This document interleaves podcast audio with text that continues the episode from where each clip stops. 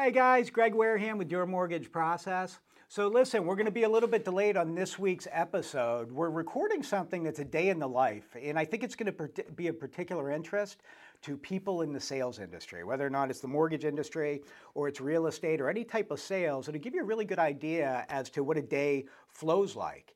So please keep an eye on it for, for tomorrow. It's going to roll out and look forward to catching up with you soon. Bye, guys.